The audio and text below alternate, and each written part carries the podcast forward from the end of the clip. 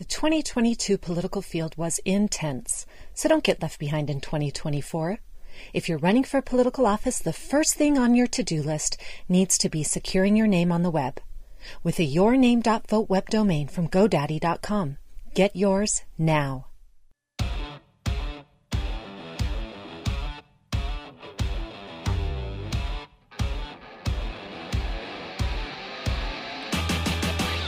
Good morning. This is Chuck Warren from Breaking Battlegrounds with my co host Kylie Kipper. Today, we are honored with us on this first segment to have with us Congressman Tim Burchett from Knoxville, Tennessee, Tennessee's 2nd Congressional District. He sits on the House Committees on Oversight and Accountability, Foreign Affairs, Transportation, and Infrastructure.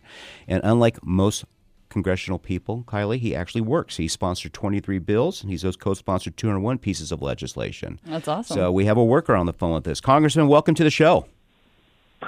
Thank y'all for having me.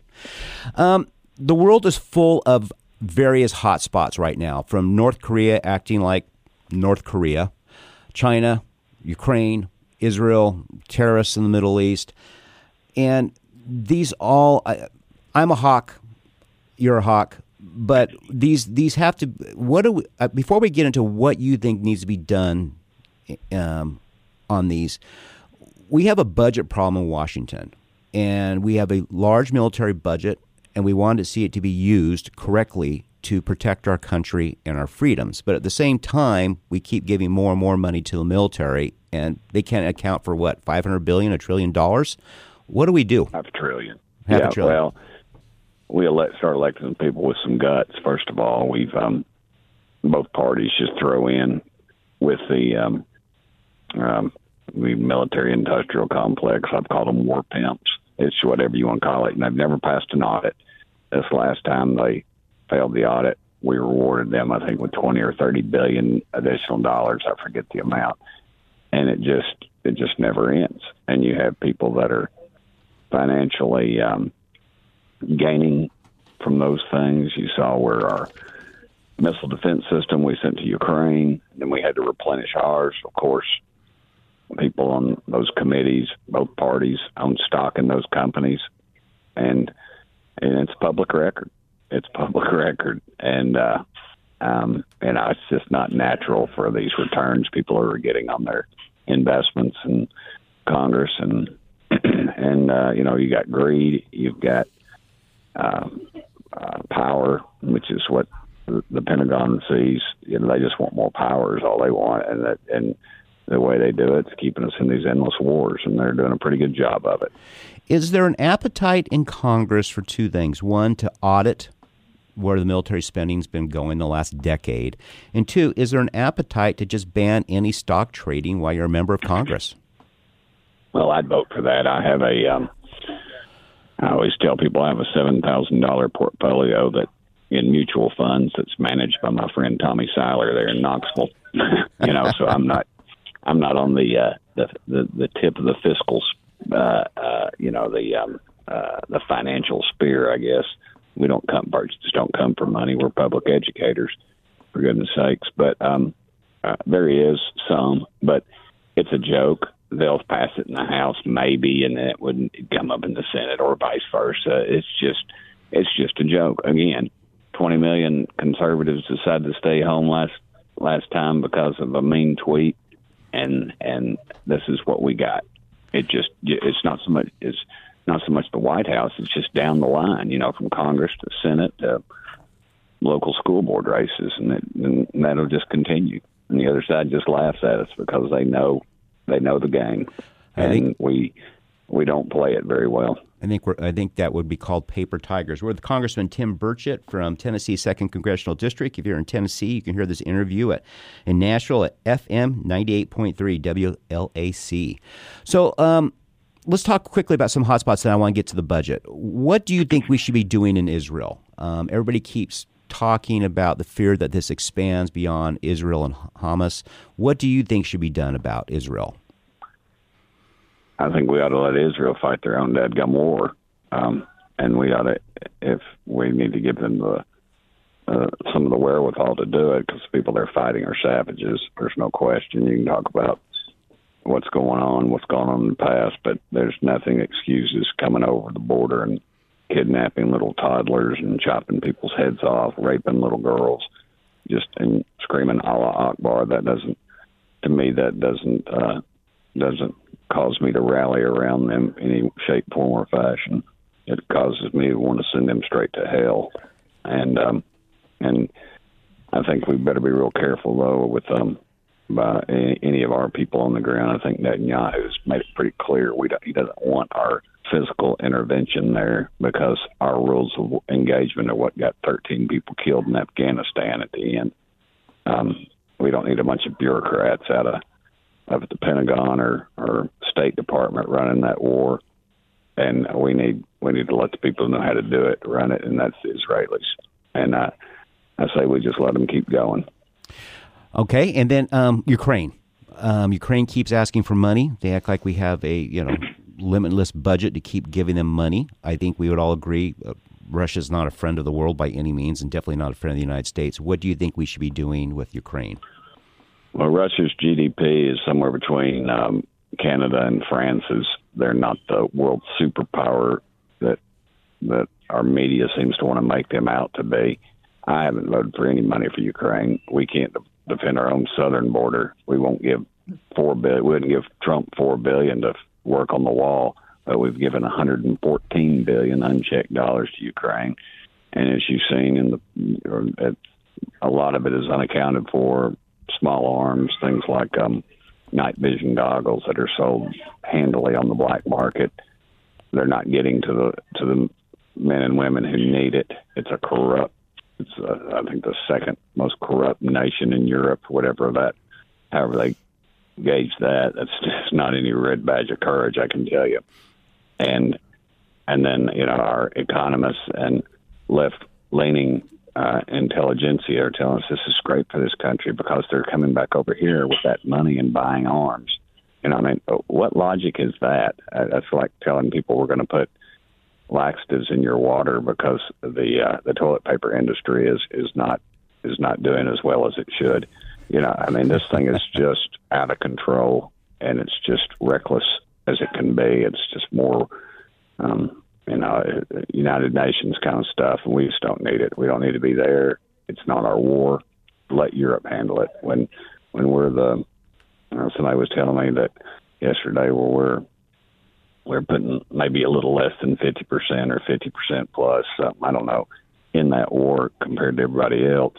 But I mean, it's still what, what, what business is it of ours over there? We need to start looking after our own. And here it looks like it's a, now it's being told to us it's a proxy war with China and, you know, and that China, look, China studies everything we do and all they're doing right now is just watching every move we make, depleting all, and and we're depleting funds that we need in an endless war that's not going anywhere, and um, and I just I just think it's a, a nightmare for us.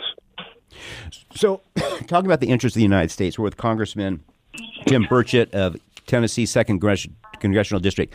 There's two really serious issues facing the United States. One is the southern border Two is our runaway budget spending. I mean, we're $34 trillion in debt now. So let's first talk quickly yes, about sir. the border. You had 14 Democrats vote for a GOP resolution to condemn Biden's handling of the southern border. Do you, uh, so that's 14, but that's not even close to a, significant amount no. of Democrats. My question is why are they so hesitant to just do and implement and fund the things we know that work? that close this border, and make it secure. And, and, and it's not an anti anti immigrant sentiment. It's just we can't afford to keep doing it. You don't know who's coming in. Why is there such opposition from the left from securing our border? Well, you got to look at the numbers. Eight million people come over in the last three years, plus a couple million gotaways. And what's most devastating to me is hundred thousand children that have lost somewhere in that hell we've created, and who knows what they're in, sex trafficking or something else, and yet we refuse to address it, and uh, it, it it just can't keep up. Where it, there, the figures that I've read are 150 to 400 billion dollars a year to take care of these folks. If we can take care of our own folks, and just the awful, awful things that happen to them on the way up here, and going through all these corrupt governments like Mexico and it, it just never ends. The only thing I can think is it's just it's going to flood the polls with folks. You say, well, Burchett, how can these people vote? Well, mail-in ballots. You don't have check an ID on a mail-in ballot, and there's going to be we're going to have hell to pay if we're not careful. And you know, and then the latest numbers coming over, these folks aren't even Hispanic; they're African, Right. they're um, Chinese, and all these other people. Now, why? And Iranian, Iraq, Afghanistan, Afghanis. Why are they coming here? And if we get into a battle with China or Iran or Afghanistan, well, we already are some of them, but we get into a full fledged, where are they going to be in the system? And are they going to be working against us at all turns? And then, I mean, it's just a complete infiltration. You're kicking kids out of schools in New York to house these folks. Their homes, they're, they're doing them over the computer, which we know is a failure during COVID. That's one lesson we learned. Um, uh, it, it just it's just not good. The whole thing is, and you've got anarchists too in Right. Washington that, and and the other part, and Democrat Party that want just a complete capitulation of this country. They want it to collapse. They hate everything it stands for, and um, and they're and they're showing it. Well, we have two minutes left here. I mean, I, I was reading this week in Politico that they said that they were asking a, a border control how many people speak Spanish are coming across. They said less than twenty percent, which was just a stunning I'd number. Which was a stunning number, and you know, for those who say, "Look, they're trying to escape," and we, I mean, we get it. We're, we're, we're humans, right? We want to do what's best for our family. There's there's sympathy there for for for a lot of these folks, but the problem is with people who just want this border to stay open. Based on Gallup's polling, 750 million people in the world would migrate to the United States if they could. I mean, it's just, Oh, yeah. You just can't do it. There's no budget for it. There's you know they don't understand the culture, so it's just it's just different. Um, with a minute left here, tell us what do we have to do to start getting our budget under control? I'm not sure we can ever pay off 34 trillion anytime soon, but what do we need to do immediately just to get things under control? we take in five trillion a year, we spend seven trillion. That just doesn't work. I don't care. You can bring all the economists in. You can talk about fiat currency. You can talk about all the economics of it. That just doesn't work. We cannot continue spending more than we're taking in. Second, put people in office that, that understand that. Hold them accountable. Don't say, "Well, we'll do it the next time." And third, pray for your country. We are going to lose our country. Congressman, thank you for joining us. I know you're at the airport. Um, flight's been delayed. How do people reach you? How do they follow you on social media? Well, the fun stuff is um, on Twitter or X at Tim Burchett. I've got an official one, Congressman Tim Burchett, but the cool one everybody likes is at Tim Burchett. We want the cool one. Folks, thanks, Congressman, thanks a million. Have a safe flight home this weekend. We appreciate everything you do. Folks, this is Breaking Thank. Battlegrounds. Um, we appreciate you listening to us, breakingbattlegrounds.vote, and we'll be right back for our next segment. Not episode, segment. Congressman, have a great day.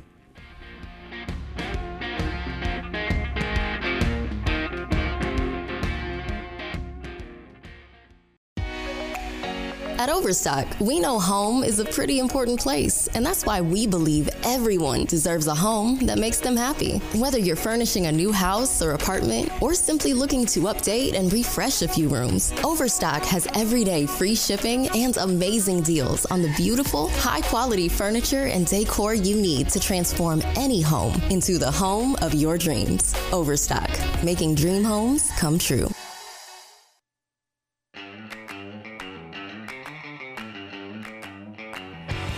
All right, welcome back to Breaking Battlegrounds with your host Chuck Warren. I'm Sam Stone, stepping back into the booth after being out for the first segment this morning. Earning a living. I hear, Earning I, a hear, living. I hear we had a rip roaring segment with the congressman. oh, it's good. Uh, make sure, folks, if you didn't catch that, you tune in on the podcast. But first, if you haven't, check out our friends at investyrefi.com. Learn how you can earn up to a 10.25% rate of return, fixed rate of return. The Biden economy can crash. You're still getting paid.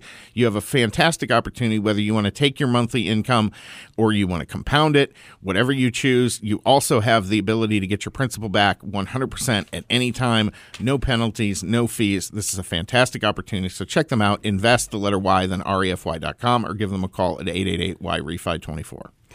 Well, our next guest for the next two segments, we're honored to have is Shay Khatiri. He is with the Yorktown Institute as Senior Fellow VP. Um, Shay grew up in Iran. He's a native Persian speaker. He attended George John Hopkins University, where he got an MA in Strategic Studies, and he's focused on transatlantic Atlantic Security.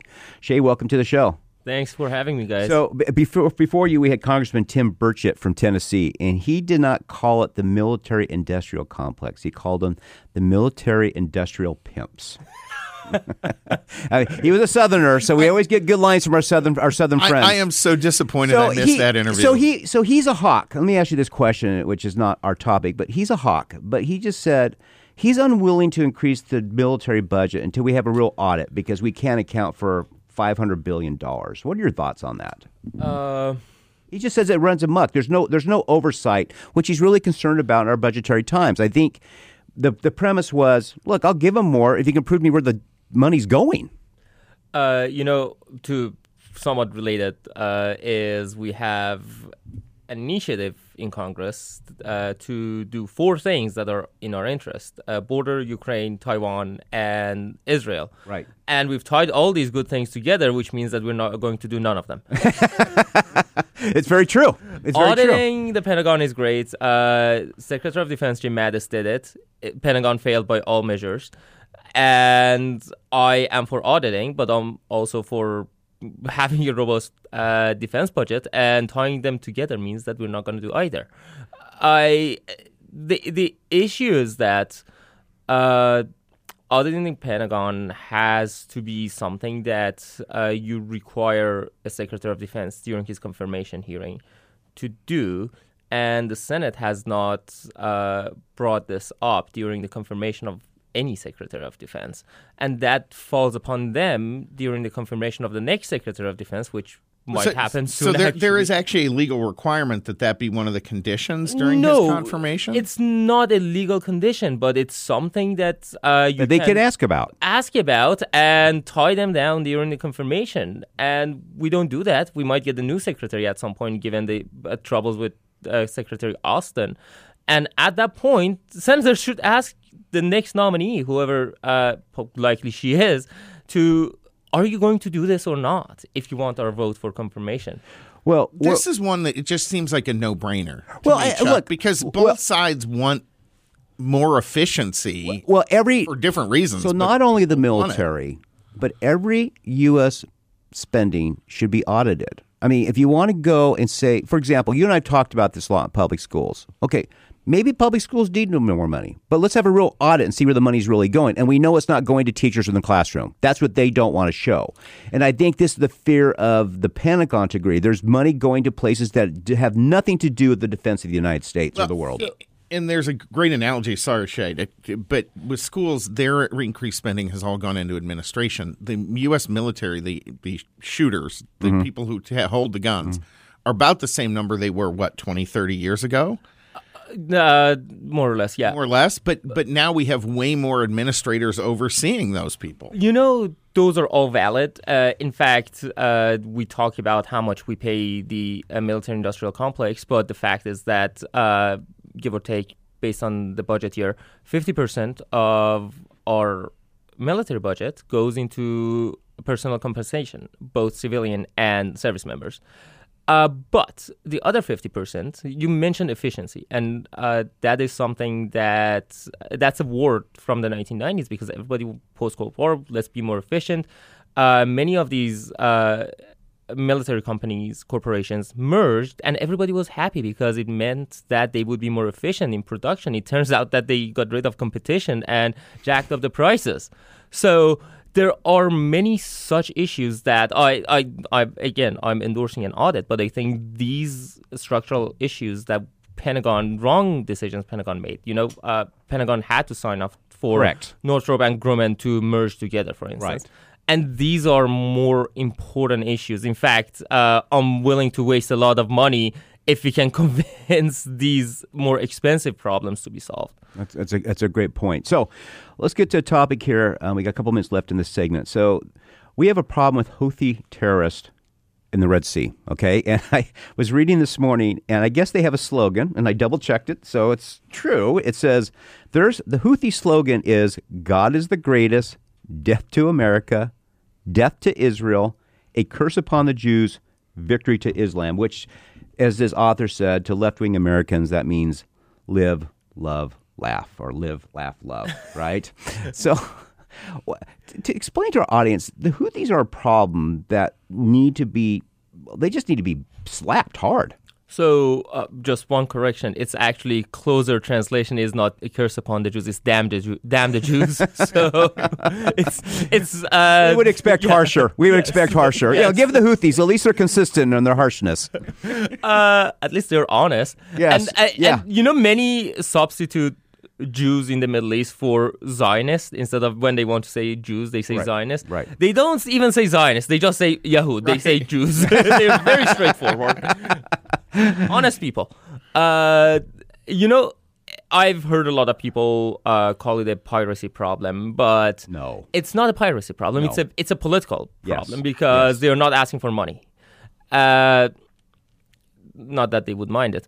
The Houthi problem has it erupted in uh, mid 2010s, and uh, they were a small Shiite group that uh, took over the government of Yemen and controlled most, not all of Yemen.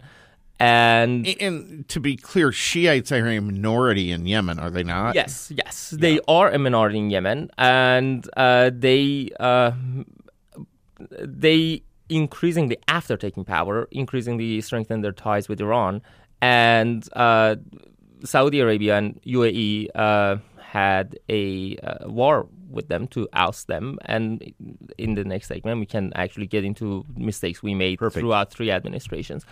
Uh, to oust them, and uh, they failed, and uh, and now they are blockading the Red Sea, which most of the global, uh, not much of the global trade, excuse me, goes through Bab al Mandeb and uh, the Suez Canal. Well, I, I mean, to make matters worse on this, not only are they making people go around the Horn of Africa, now you have drought problems in Panama, which has cut the ships that go through the Panama Canal by a third. I mean, people thought inflation was done. Yeah, no, no, it's no. about it's to coming back big big time. time, yeah. big time. So, um, Shay, we're going to wrap up this segment. Come bring you back next week with Shay Khatiri. He is the Yorktown Institute senior fellow VP, friend of the show, a good friend. He um, got his master's in strategic studies and he focused on transatlantic security. Um, this is Breaking Battlegrounds. You can find us at breakingbattlegrounds.vote. We'll be right back with Shay, Sam, and maybe Kylie. We'll be back.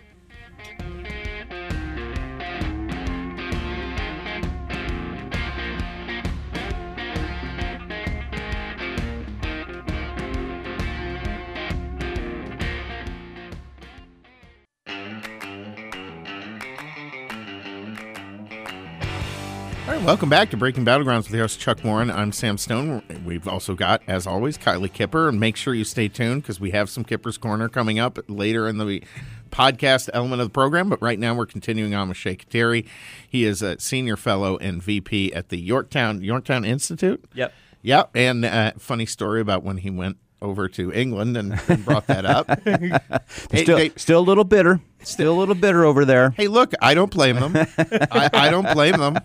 So I'm not apologizing. So we're talking about the Houthi terrorists. I'm not. I'm just gonna call them what they are. They're Houthi terrorists. Okay. And so when President Biden was elected, he took them off the terrorists. Uh, yeah. So. Uh, Explain the process. What happened there? So uh, let me actually go back a little bit. Uh, when the Saudis and the Emiratis started the war, uh, there was a uh, a hold against the Obama and then Trump administration uh, in the Senate, by led by Rand Paul, Republican, and Chris Murphy, Democrat, against giving Saudi Arabia uh, precision guided munitions.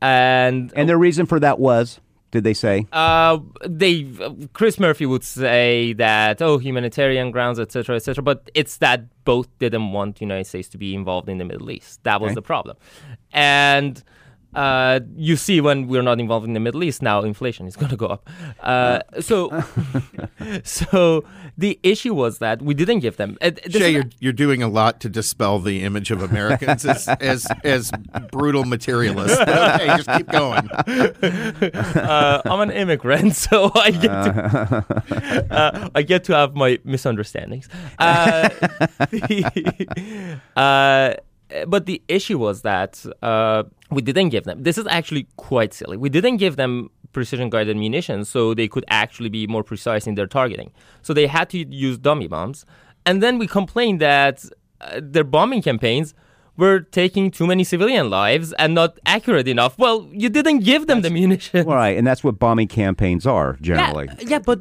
especially if, without precision yeah, guided ex- missiles, right? exactly. And, and that was the start of, of a breach in U.S. Saudi relations. A huge breach, To, a, a huge breach, Yeah. which which Biden's still been paying the price for. Continue, yeah, Shay. so we don't give it to them. Uh, even the Trump administration, and I still cannot figure out why, they waited until uh, a few days before leaving uh, the administration to designate the Houthis as a foreign terrorist organization. Do you think that because Trump's wish just not to involve us in wars overseas? I mean, is that you think that's part of his process? Like, why, I, I'm not. I'm just not doing this anymore. I think it is. I do too. I think that's with our congressman before. I think that would have been his mindset as well. I don't know because they designated the IRGC as a terrorist organization. That's true. So, uh, But that's an easy one to go. I mean, yeah, but I mean, so are Houthis. I aren't mean, they? so when so when I write, you know, and, and Shay does research for me and stuff and writing. Whenever I do anything about Iran on social media, Kylie, does it not just go bonkers on Substack? I mean, it's just like you know, death to Iran, right? The the Houthi stuff has been, eh, they don't understand it. No, Well, I don't think they understand. Yeah, that that's actually that's that's fair.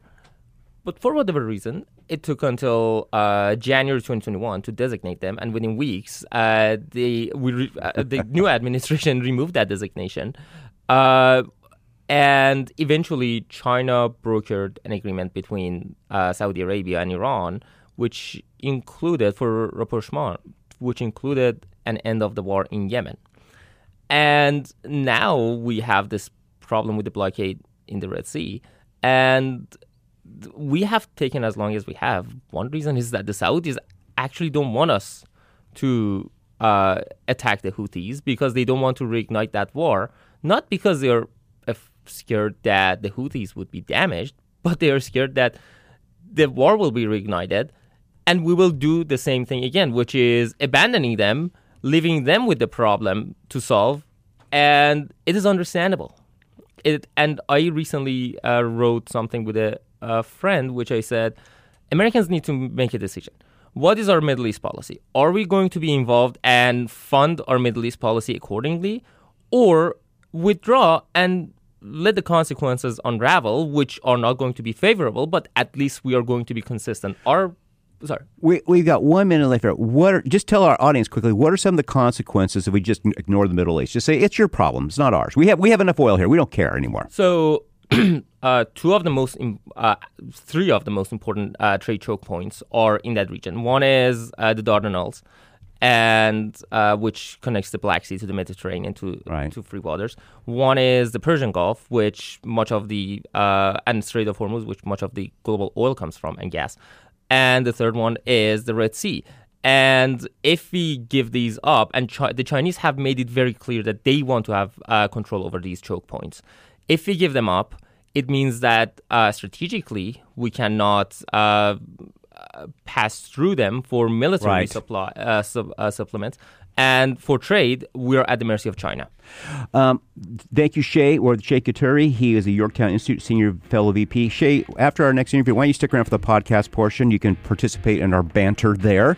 Folks, this is Breaking Battlegrounds. Our next guest will be Jeff Stein. He's a lifelong Iowan, 40 plus years in the Iowa broadcasting at News Talk 1540. We're going to talk about Iowa.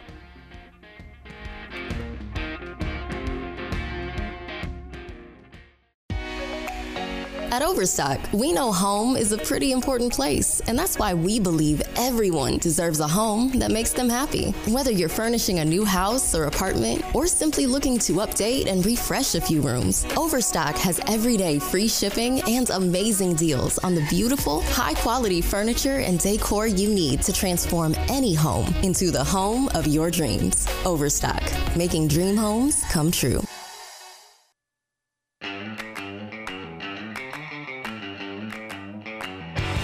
Welcome back to Breaking Battlegrounds with your host Chuck Warren. I'm Sam Stone. Our next guest up today is going to be lifelong Iowan Jeff Stein. He's got 40 plus years of experience in Iowa broadcasting on News Talk 1540. He is here to break down all the fun and results from the presidential primary in Iowa and what that looks like going forward. But before we get to that, folks, if you haven't gone to Invest Y Refi, why haven't you gone to Invest Y Refi? Why wouldn't you want to go and learn how you can earn up to a 10.25% fixed rate of return on your investment? You have total flexibility. You can uh, take your principal, you can take your interest every month, you can roll it over and compound it. And if you ever need your principal back, there's no fees. You can get that money back anytime. Check them out, investyrefi.com, or give them a call at 888 Y Refi 24. So, Jeff, first question is for the good folks at News Talk 1540, after all the campaign spent hundreds of thousands of dollars probably on radio, if not more, did everybody get a bonus now that everybody's left town? I'm actually so rich after this, I shouldn't have to talk to the likes of you guys, to be honest with you, right? That, hey, that's fair. That's fair. I, I buy it. I, who wants to make time for the peasants? oh. Not There's Ron DeSantis, like, uh, obviously. Oh my goodness! I was going to say there's nothing like um, forgetting the little people as you step on them up the ladder. Um, well, I'll tell you, De- DeSantis. Um, if you were going to look at the playbook for how to do well in the Iowa First in the Nation presidential precinct caucuses, you would first go to all 99 counties and do some of the large areas more than once. Okay, check. He did that. You would get the endorsement of a statewide elected official. Check. He did that. Iowa's governor, who had just had a huge reelection uh, effort the year before. You would get the evangelical leaders to be behind you because they delivered caucus wins for Mike Huckabee in 08 and Ted Cruz in 16. Okay, check. He did that. And yet, despite all of that, every time he started getting more money or more endorsements, he kept going down in the polls to where he was lucky to finish second with 20% and only finished 30 points behind the winner. Yet he claimed that that was uh, that's the groundswell that's going to take him on to uh, New Hampshire. Except, oh wait, he left there to go to South Carolina. Well, that you know, again, it's the Trump factor. You you throw the playbook out because of the anomaly of having a former and perhaps future president in the race. Do, do Republicans just have to come to a realization that there's just a chunk of the Republican base that just likes Donald Trump, period, as a person, as a president? They just like his character. I, I, I, I mean, I don't know other way to explain it because you go through them and you can explain the flaws of President Trump, and they just shrug their shoulders.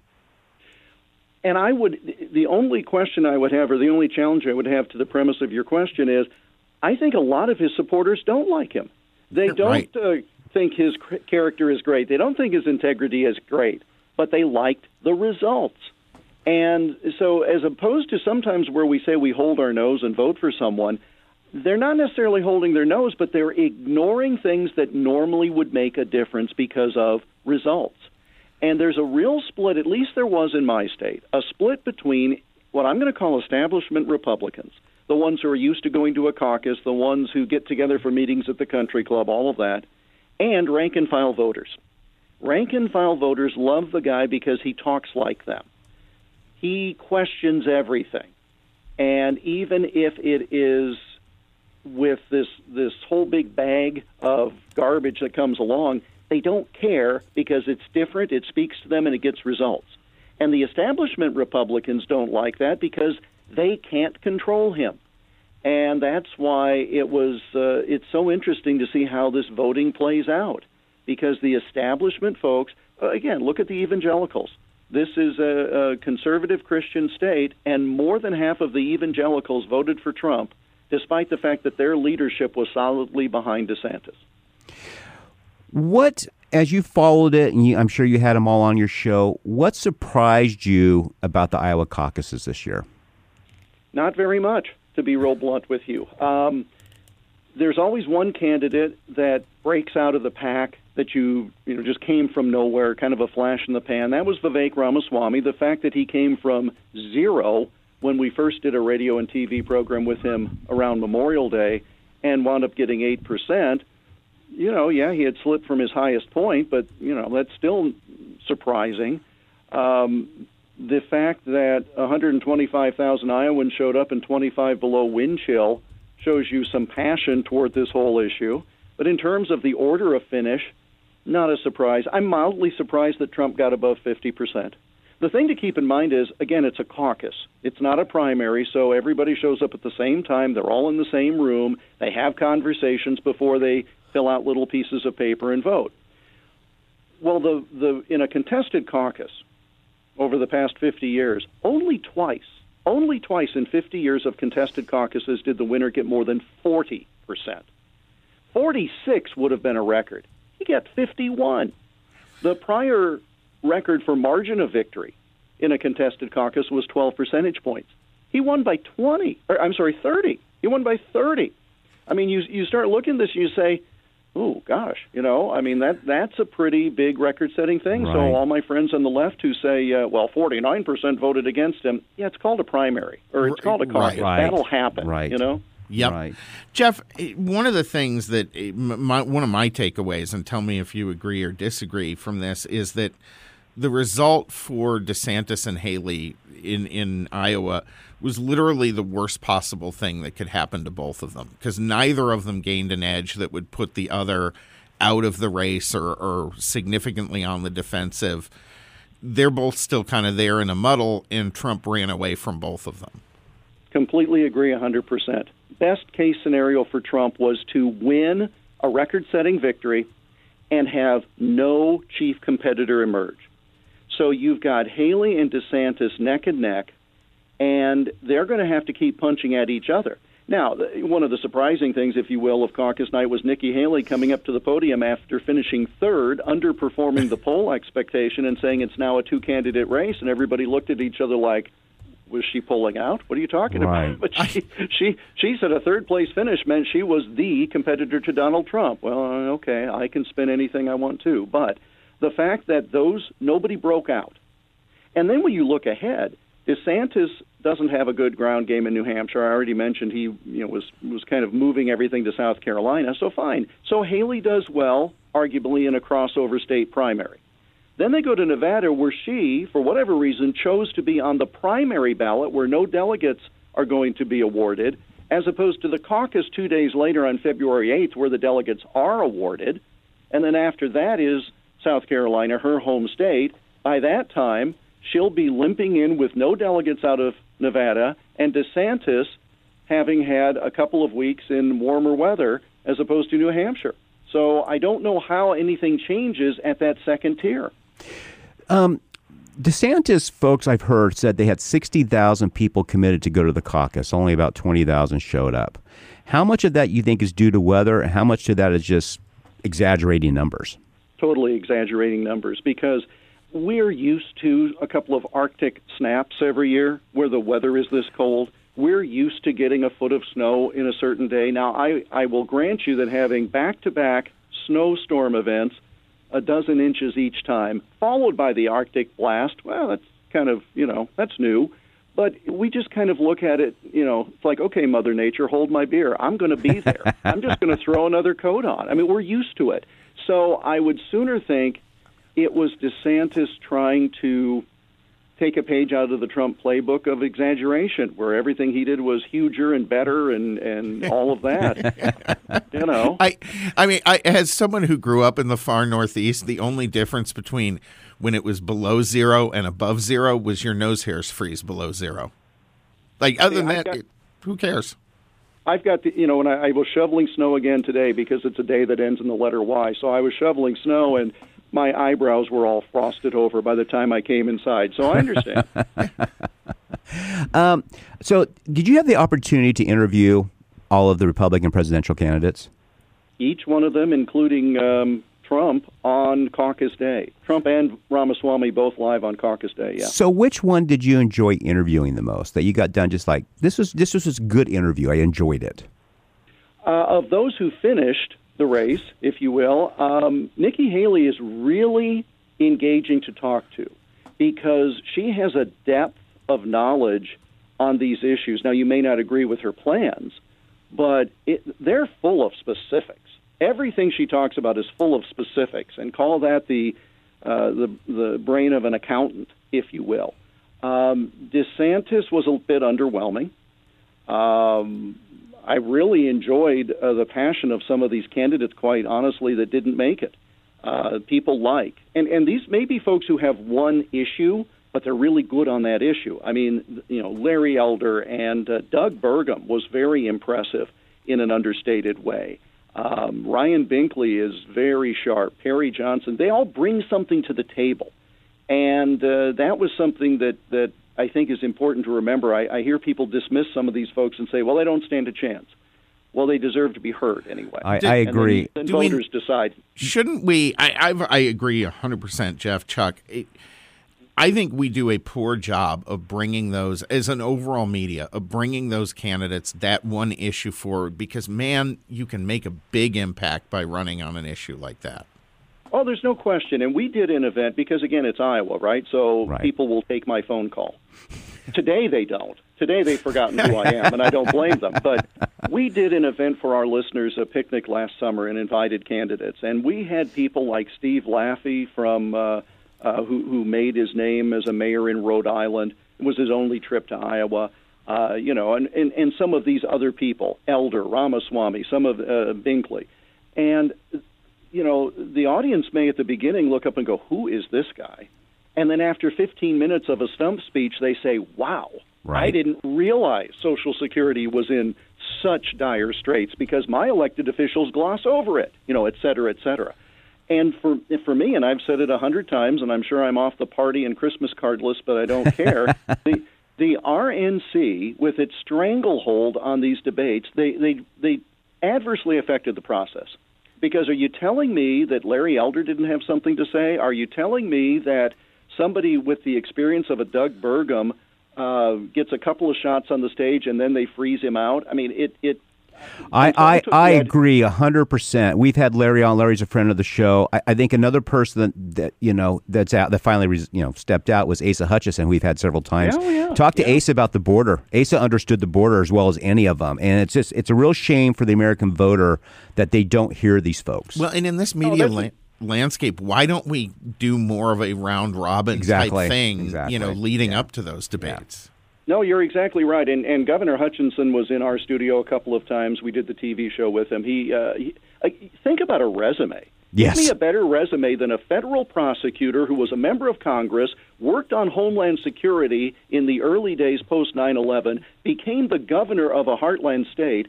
That's a pretty good resume in most years. And yet he finished with 0.2% in Iowa. Um, and so, what I took the position because I'm an independent. I'm not a Republican, right. so I'm not going to tell Republican caucus goers how to vote. I mean, it's just silly. So I, my position is I'm not endorsing anybody. I want as many voices on the air as possible because it's up to the the listeners to decide. And so yeah, we had uh, Trump, Ramaswamy, DeSantis, and Hutchinson on uh, Monday, the day of the caucus. We had had Binkley on a couple of days before. Haley just couldn't work it in the schedule, but she had come through recently. I just want everybody to have a chance to speak because there are good ideas that might be taken by those who ultimately prevail. But if you're the RNC and you're shutting everybody up, I mean that's that's you're denying the American people the right to make a decision. We've got about 30 seconds left here. I have one question sure. I want to ask you. So there's about 110,000 voters who participated in the 24 caucuses. Yeah. How many of those attendees do you think went to more than three events? What percentage? Oh, uh, 110,000. I mean, I mean, you know, the old joke is you, you ask an Iowan uh, who they're for, and the answer is, I don't know. I haven't seen all of them four times each yet. And it's true. I mean, they, they, we don't have pro sports. This is our pro sport, okay? And so we take it very seriously, and so I think it's 100%. You, it, take, take the over on that. It's one of the reasons I love the Iowa caucuses in Me New too. Hampshire. We need to Me keep too. them in place. Folks, stay tuned. If you are a podcast listener, make sure you stay tuned. Shay Khatiri is going to come back on there. We have Kipper's Corner coming up. Breaking Battlegrounds back on the air next week.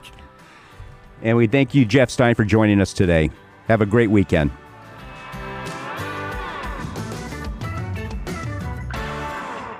The 2022 political field was intense, so don't get left behind in 2024.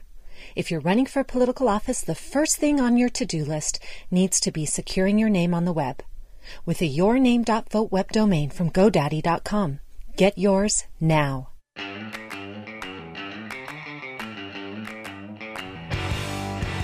All right, welcome to the podcast segment of Breaking Battlegrounds. Jam packed show today. Oh my goodness, Kylie! Kylie made a goal to just start emailing people, which which which makes me question what we were paying her for last year. But all of a No, no, sudden, we have a lot of guests now. No, no, no. I was like, I'm going to email 10 people a day and just start scheduling out. And then they all just started coming. How about this week? I'm You like, can tell whoa, us whoa, not the holidays anymore. Like, yeah, sure, I'll be on. I'm like, okay, relax. I was, I was trying to be proactive here. and Now I have too many people. But Chuck, we pay her for our morbid uh, fascination with Kipper's Corner. That's exactly right. So Exactly. let's first, before Caper Corner comes on, I have a funny story this week. So at the University of Victoria, DEI has run amok, guys. So they had a job listing, which uh, we have posted on our Facebook page for Breaking Battlegrounds.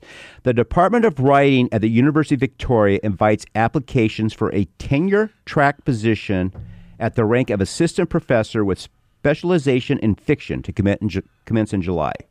This is the job qualification. Ready? in accordance with the university's equity plan and pursuant to Section 42 at the British Columbia Human Rights Code, the selection will be limited to members of the following designated group black people. That's it. Other people, black people.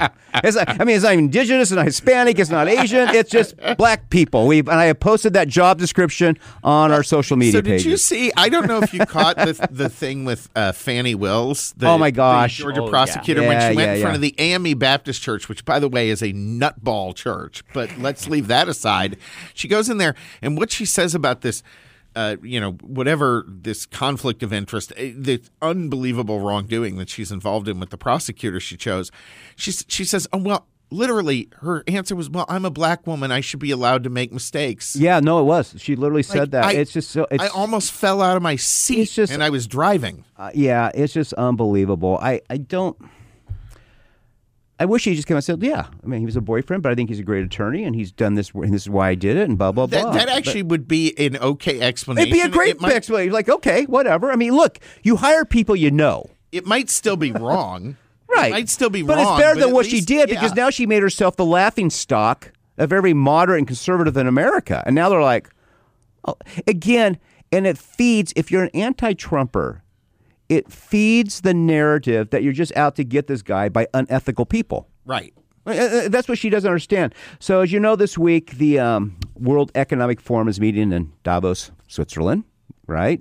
Um, I guess A, they- a lot of private jets So fo- complaining about climate change. yeah, so folks, if you don't know, this is where politicians, journalists, NGO heads, corporate leaders get together. They talk about climate change, gender pay, all those things, and end up doing nothing. Right? They just talk about it. They get a lot of press. Well, they do and nothing. right? I, I, I don't say that do nothing anymore because they are working really hard to infiltrate their policies. Well, that's true. Well, but is- but they kicked off the talk this week about the climate, and they had an indigenous woman spoke about protecting the forest, and then blew on the foreheads of a bunch of the scientists there. And I just, I think this just sums up how relevant they are in a lot of ways. But I do believe you're right. They are really trying to engage in certain things that are just really a, da- a danger to the world, and that's why we have our our famous our favorite Argentina president Javier Milei down there and just basically kick them all in the booty. Go ahead, Uh, Sorry, Shay. I- Yeah. I just want to actually on uh, the nonsense they had at Davos. Uh, I, if I may, I let me make it Okay. a broader point, which is if you go back and read uh, the Obama Doctrine essay by Jeffrey Goldberg, uh, which is a result of many, uh, many, many hours he spent with Obama. During that, Obama says they say that we are not leading the world, and they are wrong. We are, and I read that and I immediately think this is nonsense. How are we leading the world? And then he says that everything that happens in global insti- international institutions, we are setting the agenda. And then he goes through the agenda, and I realize, oh my God, we are, and that's not a good thing. No. Because exactly at Davos, all this nonsense that you're seeing in Europe, in Canada, in increasing in Brazil nowadays, all are coming from the United States. And that's and that's why Obama folks are so panicked about Biden's campaign right Well, now. And the, the, the wokeness overall is a legacy of Obama's second campaign and all the people he seated in federal agencies and international organizations from that philosophy. Correct. Yep. And uh, you know, I uh, Chuck, I've talked to you about this before, and it is getting ridiculously out of hand. You see now that PEPFAR, which was President Bush's uh, plan for AIDS relief in Africa, you're seeing that it's practically being destroyed by the Biden administration, not because they want to destroy it, but because but because they are adding all these work requirements, be it uh, women empowerment in Africa and etc. and etc. And both Congress and the Africans are saying that this is nonsense. We, I, I go back to George Shultz, who said the best way to uh, solve a problem is to just solve that one problem. well, well, why, why, why would you, why would you want to cure a disease AIDS, HIV, when your goal is to spread a disease. Well, what's called wokeism? Well, what's amazing yeah. about it? What's amazing about it is the program implemented by George W. Bush was working. I mean, everybody talks about this is this is they hold this as an example of something that actually worked. Right.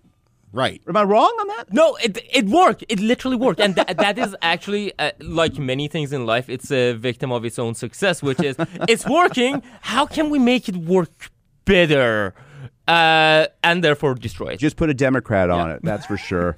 well, let's talk about Kylie's Corner. Do you have some good news or bad news for us today? I have all the things for you. whatever, whatever you need. I have an update, uh, a little murder, update. mayhem, and joy uh, all in one package. Uh, yeah. I have a weird update from the Kansas City um, story that I talked about last week. For those, if you didn't listen to the episode, go back and listen because I talked about another um, mysterious case out of Mississippi. Right. But Jordan Willis was um, at his home on su- not last Sunday that just happened, but the previous Sunday. He was watching Kansas Chief um, game with some friends, and that following Tuesday, three of his friends' bodies were found in his backyard, and he had said they just froze to death. Um, since this week, he's still not been arrested. Um, remains he's sticking by the fact that he thinks they froze to death out there and he was unaware of the whole situation. But the weird thing is that people found, which I find so weird, is his sister posted on Facebook uh, a week before this incident happened and said, Hello, Lee Summit Police. I'd like to report a mass homicide. There's not one, not two, but three dead birds on this back patio of this house I just showed. Send help. But like, regardless if, oh, if she knew anything, didn't know anything, what is like the weird coincidence that three dead bodies show up on this guy's back porch a week after she posts this on Facebook? That's odd. That is real. Yeah. Were they Bills fans? I don't know. That is a great question. Uh, it's just, you know, since we started the Kylie's Corner, it is spectacular and all the weird things that are happening across this country. I mean, now you understand yeah. why Dateline, 2020, all those things stay in business. Right. I mean, it's funny. I was reading years ago about Law and Order always has these cases, right? ripped from the headlines. Ripped from the headlines. Yep. And so now, because they are so close to home, because because they don't have to be creative. They just have right. to read. They have Kylie. They have a Kylie who finds all these cases. They now put a part that they sort of disclaim that this isn't a real story, but it clearly is. But that's what the lawyers told them they had to do, so they want to get sued. Right. So, yeah, so I don't get sued. This is Wait, all allegedly. She's using air quotes. She's using yeah. air quotes. I, I got to ask because I, I just thought about this. What, has there ever been any follow up on the thing? I think it was from Boston with, with a cop, and then there was the oh, murder. Yeah. The cop and the murder. Yeah, in were, Boston. I think it was Boston. You were telling us that there was a cop who was being was charged. Shot. Yeah, he was shot. shot the wife they think the wife shot him, but we're not we're not sure. Oh, there's so many cases. Wow, I got to brush up on them. you got to brush up on that one. Next week, right. we need an update on that. We'll bring some week. updates next week on the cases that I just left everyone hanging on. Well, that's what. Yeah, no, I, I want to know. You sort of have to see this through. Yeah, there's a couple that I haven't spoken about because I'm waiting for either the arrests or more stories to come out. But there's some fascinating you're things. Just you're just teasing the audience. I so am. Let's, let's, let's, let's get some completion um, here. But anyways, this this story makes me sad and upset. Okay. Um, so on December 12th of this year, Jose Menivar we're just gonna call him Jose. okay. Um, he's from El Salvador. He was involved in a drinking and driving accident that killed a Colorado mother and her son. Um, but I want to go into his background because he here, is here illegally, and he's living in Colorado. Since 2009, he has been deported four times. He was deported in 2009, 2012, 2014, and 2015. But it honestly does not. It doesn't. His background like does not stop there. So pri- December 12th, four days prior to him killing this mother and her son in Colorado, he was just sentenced to a drinking and driving incident that had occurred. Oh, good grief. That occurred previously. Um, and on that case, he pled guilty to two charges of drinking ability impaired, one charge of driving under the influence, and one harassment charge, um, which resulted in a year of prison time, jail time. However, um, the However, it's Colorado, so Yeah. they refused to allow ICE to deport him at the end of it. Yeah, so the judge actually let him um, have work release and was waiting outside of the jail system while sh while Jose, you know, waited for a bed to be open, and then during this four day span, it only took him four days to kill two people while drinking and driving, um, and that pisses me off. Can Well, I It should. Go ahead. make a policy suggestion here? Yeah. Deport this guy, but pierce a GPS tracker to him. Yeah. He knows. He knows the secret path. Yes, he does. yeah, he knows the Yeah. way. He Yes. has, he has the treasure map from the cereal yes, box. He knows we where to should go. see how he's coming. Block that route. Right. Half of the problem is solved. Look at Shay being frugal with fin- with U.S. taxpayer dollars. Yeah, speaking of treasure maps, All right, treasure maps. do you like that transition? I love it. That's a nice segue. nice segue. Go ahead. Someone is hiring right now, Captain Fear. I didn't know that was his name, but it's the mascot for the Buccaneers. Wait, Um, wait. The Buccaneers mascot is called Captain Fear. Pirate. In Fear, Yeah. the pirate. Yep, team's mascot. The job listing just went up. okay, They're that's looking. lame, but all In case, in case you don't know, when the Buccaneers won the Super Bowl three years ago, some media folks out of D.C., no one in Tampa, were complaining that they should not be honoring pirates because they were rapists. They were, I mean, it just, I mean, everybody's just like, you go, you need to go away. Matter of fact, I'm interested that guy ever wrote it. You know, I, again. have no this, this this stuff all bothers me because like they did actual polling of Native Americans about the Redskins name. yeah, and they're like, And like 85% were like, it's fine. We like it. Well, if you Right. want to um, be this mascot, these are your qualifications. You have to have a college degree. It's hard. It's a hard Wait, job. what? Yep. yeah, you have to have a college degree. Yeah. You have to be able to work nights, weekends, and holidays. Okay, that's reasonable. Yep. You need to have good communication skills. You need to be able to make people smile, laugh, cheer, and boo while not being able to talk. Okay, uh, that's legitimate. Yeah. No, I mean that's hard to do. I've talked to the the former Wilbur the Wildcat about that, and, Mm-hmm. and they were like, "Man, it is hard to be emotive in a costume where you can't talk." and can I ask a question? How many college graduates nowadays are capable of being yelled at without crying? Uh, That's also Five probably another five qualification. percent. yeah, it, it's a very small pool. five percent, and probably most are in Utah.